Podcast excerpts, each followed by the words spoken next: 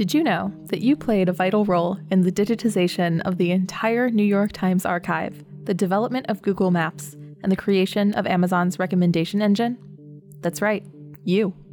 Whether or not you know how to code, you've been a part of the expansion of just how prevalent artificial intelligence is in society today. When you make choices of what to watch on Netflix or YouTube, you're informing their recommendation engine. When you interact with Alexa or Siri, you help train their voice recognition software. And if you've ever had to confirm your identity online and prove that you are not a robot, then you're familiar with our key example for today CAPTCHA. It started as a security check that digitized books, but now, every time you complete a CAPTCHA, you are determining the future of self driving cars. So, where does all of this leave you and your relationship with technology as a whole? This is consequential what's significant, what's coming, and what we can do about it. I'm Lauren Prastien, and I'll be your main tour guide along this journey. You'll also hear the voices of our many guests as well as of your other host. Hi, I'm Eugene Leventhal. I'll be joining throughout the season to take a step back with Lauren and overview what was just covered, to talk policy, and to read quotes. I'll pass it back to you now, Lauren. Consequential is recorded at the Block Center for Technology and Society at Carnegie Mellon University. Established in 2018 through a generous gift from Keith Block and Suzanne Kelly, the Block Center is dedicated to investigating the economic, organizational, and public policy impacts of emerging technologies.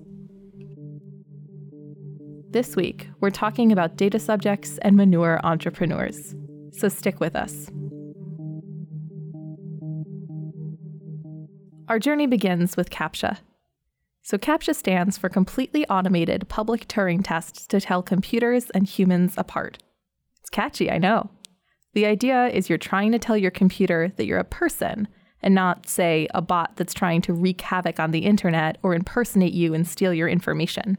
In his 2018 Netflix special, Kid Gorgeous, comedian John Mulaney summed this up pretty well. The world is run by computers. The world is run by robots. And sometimes they ask us if we're a robot, just because we're trying to log on and look at our own stuff. Multiple times a day. May I see my stuff, please? I smell a robot. Prove, prove, prove you're not a robot. Look at these curvy letters than most letters, wouldn't you say? No robot could ever read these. Originally, this was the conceit. You're trying to log into a website and you're presented with a series of letters and numbers that look like they've been run through a washing machine. You squint at it, try to figure it out, type it in, and then you get to see your stuff.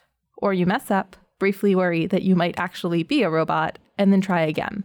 But aside from keeping robots from touching your stuff, or say instantaneously scalping all the tickets for a concert the second they drop and then reselling them at three times the cost, this didn't really accomplish anything. And this started to bother one of the early developers of CAPTCHA, Luis von Ahn. You probably know him as the co founder and CEO of the language learning platform Duolingo. But back in 2000, von Ahn was a PhD candidate at Carnegie Mellon University where he worked on developing some of the first CAPTCHAs with his advisor, Manuel Blum.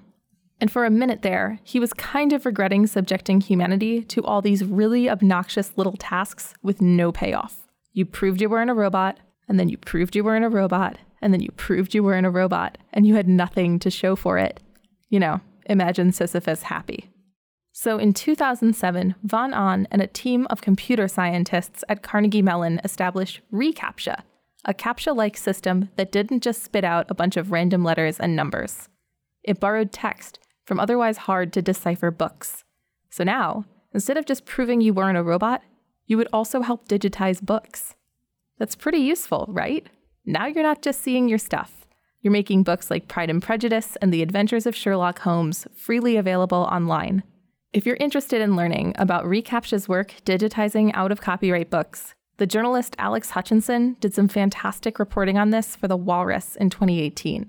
But let me give you the abbreviated version.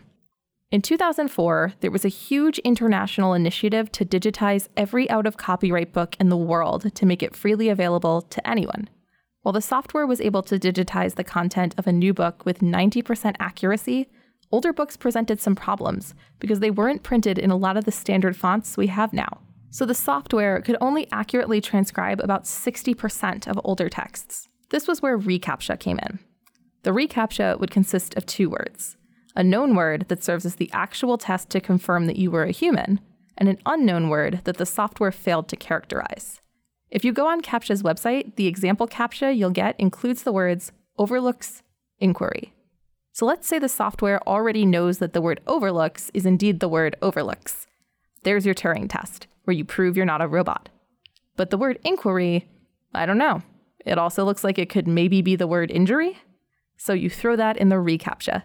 And after a general consensus among four users as to what that word is, you've now transcribed the missing word in the book at 99.1% accuracy. The reCAPTCHA system helps to correct over 10 million words each day, allowing people to freely access books and articles online that they may never have had access to before. It's also responsible for digitizing the entire New York Times archive from 1851 to the present day. So, bravo, you did that. But perhaps you've noticed that in the past few years, the CAPTCHAs reCAPTCHA was showing you have looked a little different. Maybe you had to tell reCAPTCHA which pictures had storefronts in them. Or maybe you had to pick all the pictures of dogs. Or maybe only one of the words was a word, and the other one was a picture of a house number. Or, oh, I don't know. I devised a question no robot could ever answer. Which of these pictures does not have a stop sign in it? What? Yeah, you know what kind of computer needs to recognize a stop sign and differentiate it from, say, a yield sign? Like I said, congratulations. You are part of the future of self driving cars. When it comes to making books freely available, it's really easy to see this as a work of altruism for the common good. And that's what Luis von Ahn envisioned a collective effort on the part of humanity to share knowledge and literature across the World Wide Web. And this isn't the only time we've done something like this. Wikipedia is a vast online database of knowledge that is developed almost entirely from open source labor. It's an amazing example of something we discussed in our first episode collective intelligence. Most Wikipedia editors self describe as volunteers. And by the way, I got that from a Wikipedia article titled Thoughts on Wikipedia Editing and Digital Labor. But while Wikipedia also relies on free labor to promote the spread of knowledge, that labor was completely voluntary. But in the case of reCAPTCHA, you can make the argument that you were an unconsenting, unpaid laborer in the process, which is exactly what one Massachusetts woman did in 2015 when she filed a class action lawsuit against Google Inc., which bought reCAPTCHA in 2009. The suit alleged that asking users to transcribe text for Google's commercial use and benefit, with no corresponding benefit to the user, was an act of fraud. Remember, only one of the two words in a reCAPTCHA actually keeps your stuff safe so to speak. However, the case was dismissed by the U.S. District Court of the Northern District of California in early 2016 on the grounds that typing a single word without knowledge of how Google profits from such conduct does not outweigh the benefit. Essentially, the U.S. District Court argued that the plaintiff was being compensated, just not financially. She's allowed to use the free Google services that rely on those reCAPTCHAs, like Google Maps and Google Books as well as the free Gmail account that she was signing up for when she completed the reCAPTCHA. In other words, the court found that the value of that free labor, however unwitting it is, does not outweigh the value of the benefits that someone receives for performing that labor. But is that still true today? Consider a recent report from Allied Market Research, which priced the global market for autonomous vehicles at $54.23 billion, with the expectation that this market will be worth more than 500 billion in 2026. This isn't just about reCAPTCHA and self-driving cars, and it isn't just a financial issue or a labor issue. Your data is an incredibly valuable and ultimately essential resource, and it's driving more than just autonomous vehicles. Last episode, we discussed just how pervasive algorithms have become, from recommending the things we buy and watch to supporting treatment and hiring decisions. But it's important to remember that these algorithms didn't just appear out of nowhere. The algorithms that we use every day could not exist without the data that we passively offer up anytime we click on an advertisement, or order a t shirt, or binge that new show everyone's talking about. So it's easy to feel absolutely out of control here, like you don't have a seat at the table. But here's the thing you have a seat, it's just been empty. So without the data, uh, the AI is not going to work. But the problem is who really owns the data? So, who benefits and who does not? So, stay with us. If these algorithms need our data to function, that means we're an absolutely necessary and, dare I say, consequential part of this process.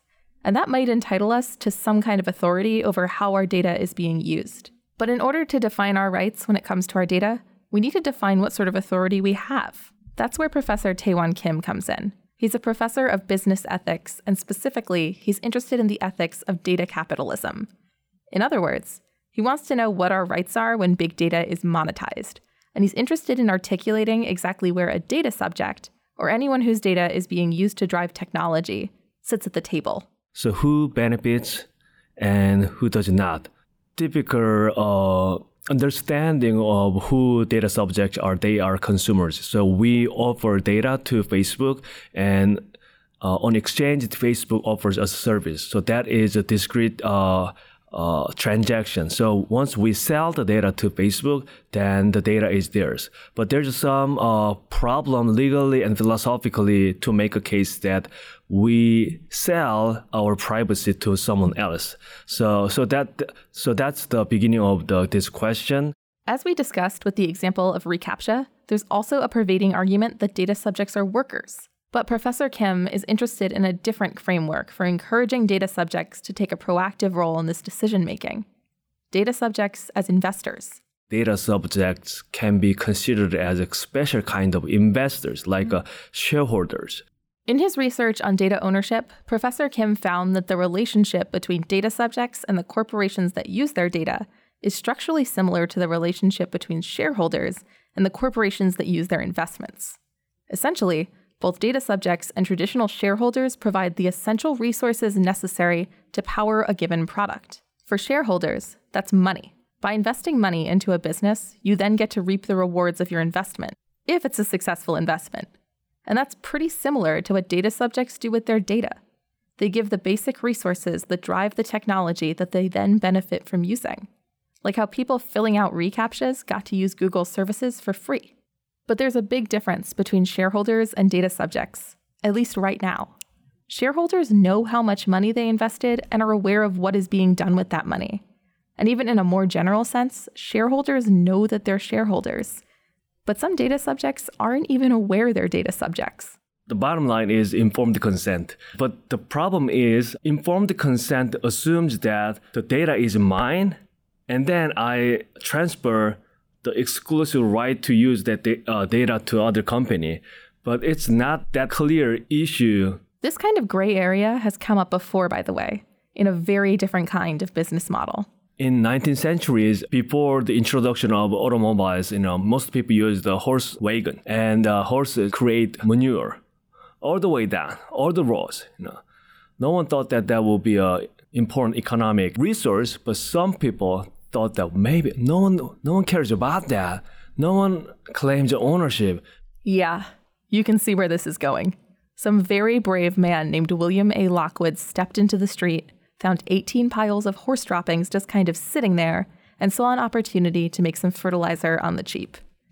The problem was that this guy named Thomas Haslem had ordered two of his servants to make those piles with the intention of, I don't know, picking them up later, I guess? And when he arrives the next day to find the piles of manure gone, he says, Hey, wait a second. That's my horse's droppings. You can't just use my horse's droppings that I left in the street for profit. So I want the $6 that the fertilizer you made is worth. Then Lockwood, the manure entrepreneur, said, Well, no, because I waited 24 hours for the original owner to claim it. I asked a few public officials if they knew who made those piles and if they wanted them. And this constable was basically like, ew, no. So I found your weird manure piles and I gathered them up and then did the labor of making the fertilizer. And the court said, I mean, yeah, that's valid. The case, Haslem v. Lockwood, is hilarious and fascinating and would take an entire episode to unpack. But the point here is this these questions are complicated, but that doesn't mean we shouldn't tackle them. I should note here that Haslem v. Lockwood is an interesting analog, but it's not a perfect point of comparison. Horse droppings are, well, excrement. and the fertilizer that Lockwood made didn't impact Haslem's ability to get a job or secure a loan. So our data is a little different from that. If our society is similar to that age, meaning that you know no one cares about data, then the courts would side with companies who use data. But once we as individuals start claiming that I have interest in my data, claim that I have interest, this I have some proprietary interest in my data, then the landscape will probably change. So it's up to us actually. Despite how unapproachable topics such as AI and machine learning can seem for those who do not specialize in these areas, it's crucial to remember that everyone plays an important role in the future of how technology gets rolled out and implemented. By ensuring that individuals have rights relating to their own data, policymakers can set the stage for people to have some control over their data. So, for instance, shareholders uh, are granted uh, several rights. One is uh, information right, meaning that once they invest their money into a company, the company has duty to explain how the company has used the investment for uh, some period of time and how to uh, uh, realize that duty uh, in typical societies is using annual shareholders meeting during which shareholders are informed about how their money have been used. If data subjects have a similar right, information right, then they have a right to know about how companies have used their data to run their companies. And so we can imagine something like a annual data subjects meeting. It might be an added burden on the companies innovating with AI and machine learning, but creating such rights would also ensure a higher standard of protection for the individuals. And by articulating that data subjects are in fact investors, we'd know how to enact legislation to better protect them. It, it is a philosophical and legal question. What is really legitimate status of data subject? Are they simply consumers? Then consumer protection perspective is the best. So public policy policymakers can think about how to protect them using consumer protectionism.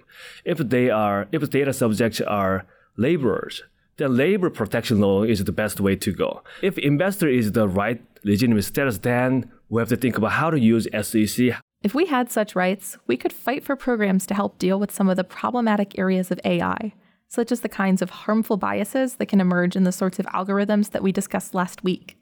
But that's going to take some education, both on our part and on the part of our policymakers. Well, if so, how do you sustain a business model in which users don't pay for your service?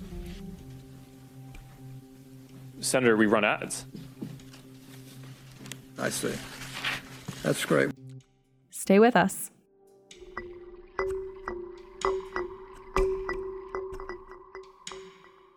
In a 2015 article in The Guardian titled, What Does the Panopticon Mean in the Age of Digital Surveillance? Thomas McMullan said of the sale of our privacy. In the private space of my personal browsing, I do not feel exposed. I do not feel that my body of data is under surveillance because I do not know where that body begins or ends. Here, he was referring to how we do or do not police our own online behavior under the assumption that we are all being constantly watched. But there's something to be said of the fact that often we don't know where that body of data begins or ends, particularly when it comes to data capitalism. And if we did, maybe we'd be able to take a more proactive role in those decisions. Because while Professor Kim's approach to understanding our legal role as data subjects could inform how we may or may not be protected by certain governing bodies, we can't just be passive in assuming that that protection is absolutely coming. And by the way, we probably can't wait around for policymakers to just learn these things on their own. In April 2018, Facebook co founder and CEO Mark Zuckerberg appeared before Congress to discuss data privacy and the Cambridge Analytica scandal. And it became pretty clear that a lot of really prominent and powerful policymakers didn't really understand how Facebook and other companies that collect monetize, and utilize your data actually work? Well, if so, how do you sustain a business model in which users don't pay for your service? Senator, we run ads. I see. That's great. Remember when Professor Kim said that every time we use a site like Facebook, we're making a transaction? Essentially, instead of paying Facebook money to log on, share articles, talk to our friends, check up on our old high school rivals, we're giving them our data, which they in turn use to push us relevant ads that generate money for the site. Which is why sometimes you'll go look at a pair of sneakers on one website and then proceed to have those sneakers chase you around the entire internet. And this is a pretty consistent model, but it's also a pretty new model. And it makes sense once you hear it, but intuitively, we're not always aware that that transaction is taking place. The Zuckerberg hearings were 10 hours long in total and at times really frustrating. But perhaps the most telling was this moment between Zuckerberg and Louisiana Senator John Kennedy. As a Facebook user, are you, are you willing to give me more control over my data? Senator, as someone who uses Facebook, I believe that you should have complete control over your data. Okay. Are, are you willing to uh, go back and, and, and work on, on giving me a greater right to erase my data? Senator, you can already delete any of the data that's there or are, delete are you all willing of your to expand that, work on expanding that? Senator, I think we already do what you're referring to, but certainly we're always working on trying to make these controls easier. Are, are you willing to expand my right to know who you're sharing my data with? Senator, we already give you a list of apps that, that you're using, and you signed into those yourself and provided affirmative consent. Right. As on I've said user- before, we that- don't share any that- data on with. that user agreement. Uh, are are you willing to uh, expand my right to prohibit you from sharing my data? Senator, again, I- believe that you already have that control. So, I I mean, I think people have that, that full control in the system already today. Uh, if we're not communicating this clearly, then that's a big thing that we should work on because I think the principles that you're articulating are the ones that we believe in and try to codify in the product that we build. Are, are you willing to give me the right to take my data on Facebook and move it to another social media platform? Senator, you can already do that. We have a download your information tool where you can go, get a file of all the content there, and then do whatever you want with it. And you're are you then I assume you're willing to give me the right to say, I'm going to go on your platform and you're going to be able to tell a lot about me as a result, but I don't want you to share it with anybody. Yes, Senator, and I believe you- you already have that ability today. There's a massive breakdown in communication between the people set to draw up legislation on platforms like Facebook and the people who design and run those platforms. But let me ask you something. Did you know that you could go delete your data from Facebook? And did you know that actually, Facebook doesn't sell your data? It acts as the broker between you and the companies that ultimately advertise to you by selling access to your newsfeed. A company can't say, Hey Facebook, can you give me all of Lauren Prastien's data so that I can figure out how to sell stuff to her? Please and thank you. but it can say, Hey Facebook, can you give me access to someone who might be willing to buy these sneakers? Please and thank you. and Facebook would say, Why, yes, I can't tell you who she is, but I can keep reminding her that these sneakers exist until she eventually capitulates and buys them. which is something you can opt out of or manage. If you go to your preferences page on Facebook, you can decide what kinds of ads you want targeted to you, what kind of data Facebook can access for those ads, and what materials you might find upsetting to look at. Which, by the way, wasn't something I knew either until I started researching for this episode. But it's also worth noting that on December 18th, 2018, just eight months after the Zuckerberg hearings, Gabriel J.X. Dance, Michael LaForgia, and Nicholas Confessore of the New York Times broke the story that Facebook let major companies like Microsoft, Netflix, Spotify, Amazon, and Yahoo access users' names, contact information, private messages, and posts, despite claiming that it had stopped this kind of sharing years ago. The Times also noted that some of these companies even had the ability to read, write, and delete users' private messages. Even the New York Times itself was named as a company that retained access to users' friend lists until 2017, despite the fact that it had discontinued the article sharing application that was using those friend lists in 2011. And all of this is pretty meaningful given this exchange in the Zuckerberg hearings. Let me ask you one final question in my 12 seconds. Could somebody call you up and say, I want to see John Kennedy's file? Absolutely not. Could you, if it, not, not, could you, not would you do it, could you do it?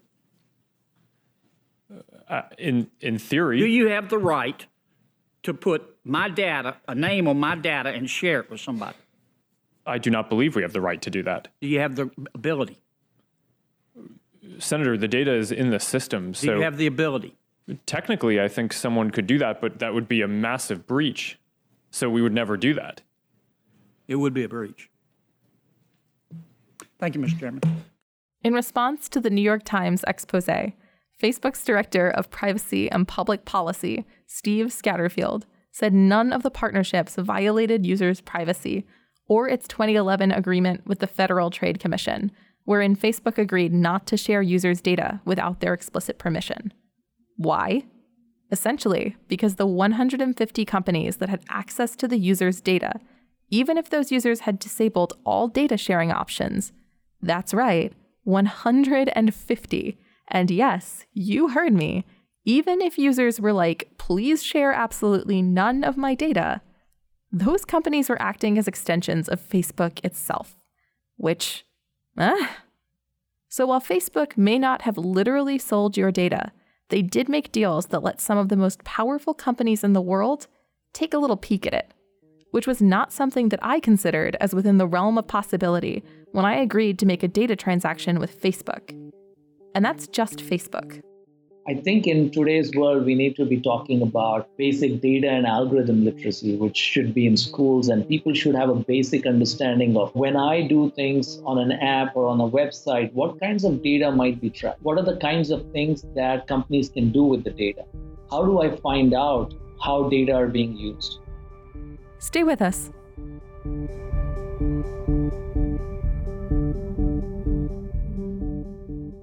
Have you ever been walking around and suddenly got a notification that a completely innocuous app, like, I don't know, a game app that you play to make your commute go faster, has been tracking your location?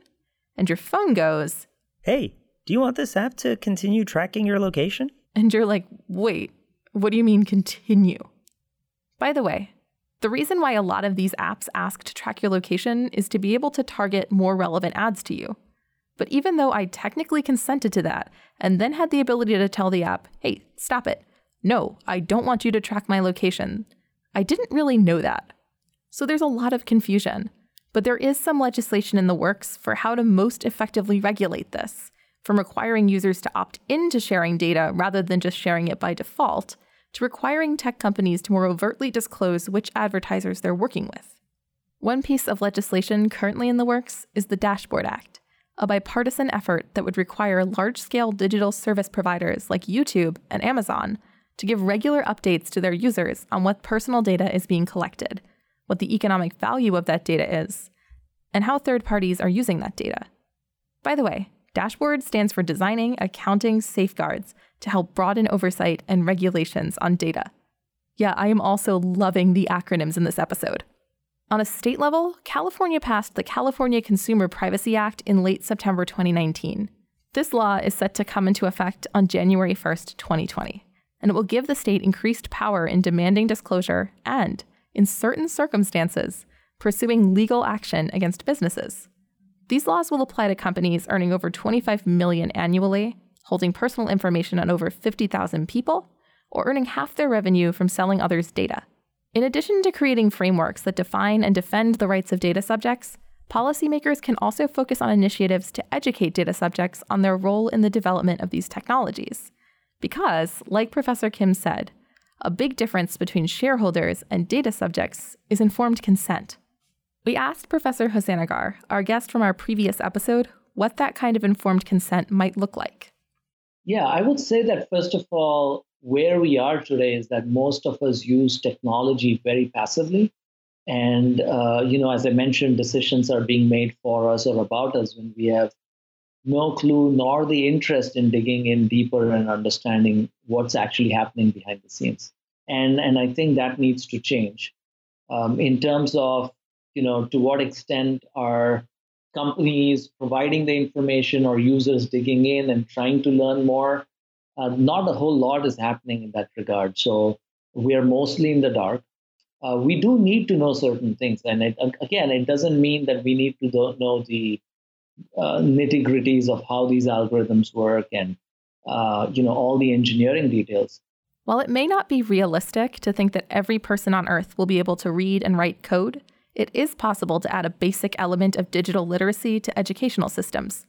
This is something that the American education system has tried to do whenever we encounter a new technology that's going to impact our workforce and our way of life.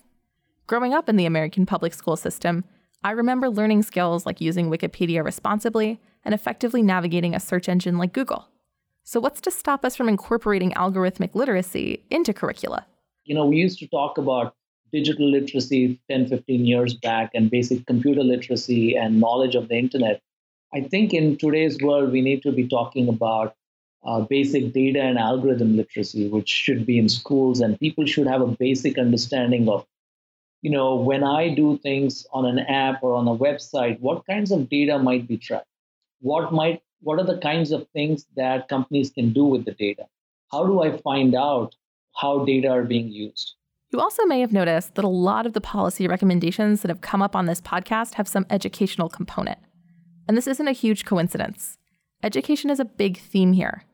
As this season progresses, we're going to be digging into how education has changed and is going to continue to change in response to these technologies, both in terms of the infiltration of tech into the classroom and in terms of preparing individuals for the way these technologies will impact their lives and their places of work. This brings us back to one of our central points this season that you play a very crucial role in shaping an equitable digital future, not just in providing the data, but in advocating for how that data gets used. Before we end, it's worth mentioning that a few weeks ago, Mark Zuckerberg returned to Capitol Hill to talk to the House's Financial Services Committee about the Libra cryptocurrency system some of the issues that we've been discussing today and that Zuckerberg discussed in his 2018 hearings came up again. So we thought it would be important to watch and review the five hour hearing before we released this episode as written. And something that we noticed was that this time, Congress was pretty well informed on a lot of the nuances of Facebook's data monetization model, the algorithms Facebook uses, and even data subject protections, like this exchange with New York Representative Nydia Velázquez. Mr. Zuckerberg, Calibra has pledged it will not share account information or financial data with Facebook or any third party without customer consent. However, Facebook has had a history of problems safeguarding users' data. In July, Facebook was forced to pay a $5 billion fine to the FTC, by far the largest penalty ever imposed to a company for violating consumers' privacy rights as part of a settlement related to the 2018 Cambridge Analytica scandal. So let me start off by asking you a very simple question. Why should we believe what you and Calibra are saying about protecting customer privacy and financial data? Well, Congresswoman, uh, I think that this is a, a, an important question for us on all of the news services that we build. Um, we certainly have work to do to, to build trust. I think that the settlement and order that we entered into with the FTC uh, will help us set a new standard for our industry in terms of the rigor for the privacy program that we're building. We're now basically building out uh, a privacy program for people's data that is that is parallel to what the Sarbanes-Oxley requirements would be for a public company on people's financial data. So real quick, the Sarbanes-Oxley Act is a federal law that protects the investors in a public company from fraudulent financial reporting. It was passed in 2002 as a result of the financial scandals of the early aughts, like the Enron scandal of 2001 and the Tyco scandal of 2002. The hearings also raised a really interesting issue when it came to data subject rights shadow profiles. Here's Iowa Representative Cynthia Axne. So, do you collect data on people who don't even have an account with Facebook? Uh, Congresswoman, there are a number of cases where a website or app might send us signals from things that they're seeing, and we might match that to someone who's on our services, or but someone might also send us information about someone who's not on our services, in which case we likely wouldn't use that. So you collect data on people who don't even have an account, correct? Congresswoman, I'm not sure that's what I just said. If you're, if you're, loading up somebody's contacts and you're able to access that information, that's information about somebody who might not have a Facebook account. Is that correct? Uh, Congresswoman, if, if, you're referring to a person uploading their own contact list and saying that the information on their contact list might include people who are not on Facebook, then sure, yes. In that case, there. So, so Facebook then has a profile of virtually every American, and your business model is to sell ads based on harvesting as much data as possible from as many people as possible.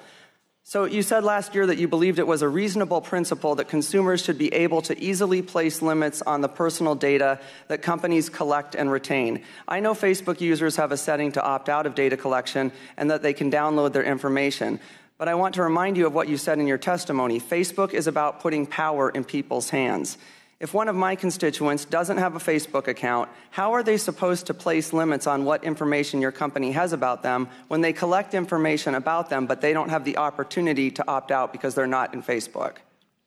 Congresswoman, uh, respectfully, I think you, I don't agree with the characterization saying that if someone uploads their contacts. that's, that's just one example. I know that there's multiple ways that you're able to collect data for individuals. So I'm asking you, for those folks who don't have a Facebook account, what are you doing to help them place limits on the information that your company has about them? Uh, Congresswoman, my understanding is not that we build profiles for people who are not on our service. Um, th- there may be signals and, that apps and, and other things send to us uh, that might include people who, who aren't on our, in our community, uh, but I, I, don't think we include those in any kind of and, understanding of, of who a person is if the person isn't on our services. So I appreciate that. What actions do you know specifically are being taken or are you willing to take to ensure that people who don't have a Facebook account have that power to limit the data that your company is collecting? Uh, Congresswoman, what I'm uh, trying to communicate is that I, I, I believe that that's the, the case uh, today. Um, I can get back to you on, on all of the different things that we do in terms of controls that, services. That, that would be great because we absolutely need some specifics around that to make sure that people can protect their data privacy. Uh, Mr. Zuckerberg, to conclude, Facebook is now tracking people's behavior in numerous ways, whether they're using it or not. It's been used to undermine our elections. And of course, I know you're aware Facebook isn't the most trusted name. So I'm asking you to think about what needs to be fixed before you bring a currency to market. Thank you. This isn't the first time Mark Zuckerberg has been asked about shadow profiles by Congress. They came up in the 2018 hearings as well, where he denied having any knowledge of the existence of these profiles. However, in 2018, the journalist Kashmir Hill of Gizmodo found that Facebook's ad targeting algorithms were indeed using the contact information of individuals that didn't necessarily have Facebook accounts, which they obtained via users who had consented to allow Facebook to access their contact information, which might be the next frontier in the battle for data subject rights and informed consent. Which is all to say that today, you have clearly defined rights as a consumer, and you have clear protections to ensure that the products you buy aren't going to hurt you. When you go to school, you have rights and protections as a student. When you walk into a doctor's office, you have rights and protections as a patient. And if you buy shares in a company, you have rights and protections as a shareholder. Thanks, Sarbanes Oxley. So, why not as a data subject? We hope that today's examples of exploring how you have contributed to the development of some of the most pervasive technologies in use today have left you feeling more encouraged about your seat at the table when it comes to tech development. So, what does demanding your seat at the table look like? That's a great question, Lauren, and it's something that's still being determined. From Professor Kim's work in defining what role data subjects have and what rights and protections that entitles them, to Professor Hosanagar's work in advocating for adequate educational reform for data subjects, there's a ton that can be happening on the policy side that can impact your place in the implementation of these technologies. There are various national organizations to better understand the impacts of AI and to help you, as someone whose data is being used for these systems, to better understand how these algorithms impact you. Academically linked efforts such as AI Now Institute out of NYU or Stanford's Institute for Human Centered Artificial Intelligence, and here at Carnegie Mellon, the Block Center for Tech and Society, are all working to increase the amount of attention researchers are paying to these exact questions. Nonprofits such as the Center for Humane Technology are helping people understand how technology overall is affecting our well being, while more localized efforts such as the Montreal AI Ethics Institute and Pittsburgh AI are creating new ways for individuals to learn more about your role in AI and to advocate for your rights and to engage in the ongoing conversation surrounding data rights as a whole. And so, where do we go from here, Lauren? We're going to take the next episode to explore how becoming more active participants in this landscape could help shape this landscape for the better, as well as some of the obstacles to facilitating communication between the technologists that develop algorithms, the policymakers that implement them, and the communities that these algorithms affect. Because the fact is that algorithms are becoming more and more present in our lives and affecting continuously more important decisions. Ultimately, if we have better insight into these decision making processes, we can help improve those processes and use them to help improve our way of life, rather than diminish it. Next week, we'll talk to Jason Hong, a professor in Carnegie Mellon University's Human Computer Interaction Institute, who has conceived of a rather clever way for the people affected by algorithms to help hold them accountable. It turns out that several hundreds of companies already have these bug bounties, and it's a great way of trying to align the incentives of these security researchers. So, what we're trying to do with Bias Bounty is can we try to incentivize lots of uh, lay people to try to find potential bugs inside of this machine learning algorithms? I'm Lauren Prastien, and this was Consequential. We'll see you next week. This episode of Consequential was written by Lauren Prastien, with editorial support from Eugene Leventhal. It was edited by Eugene and our intern, Ivan Plazachich. Consequential is produced by Eugene, Lauren, Shreyansh Mehta, and John Nelson. This episode uses clips of John Mulaney's comedy special Kid Gorgeous, the Wikipedia article Thoughts on Wikipedia Editing and Digital Labor, Alex Hutchinson's reporting on reCAPTCHA for the Walrus, an excerpt of Thomas McMullan's article What Does the Panopticon Mean in the Age of Digital Surveillance, which was published in The Guardian in 2015, excerpts of Mark Zuckerberg's 2018 and 2019 hearings before Congress, an excerpt from Gabriel J.X. Dance, Michael LaForgia, and Nicholas Confessore's article as Facebook raised a privacy wall, it carved an opening for tech giants, and Kashmir Hill's reporting for Gizmodo on Facebook's shadow profiles.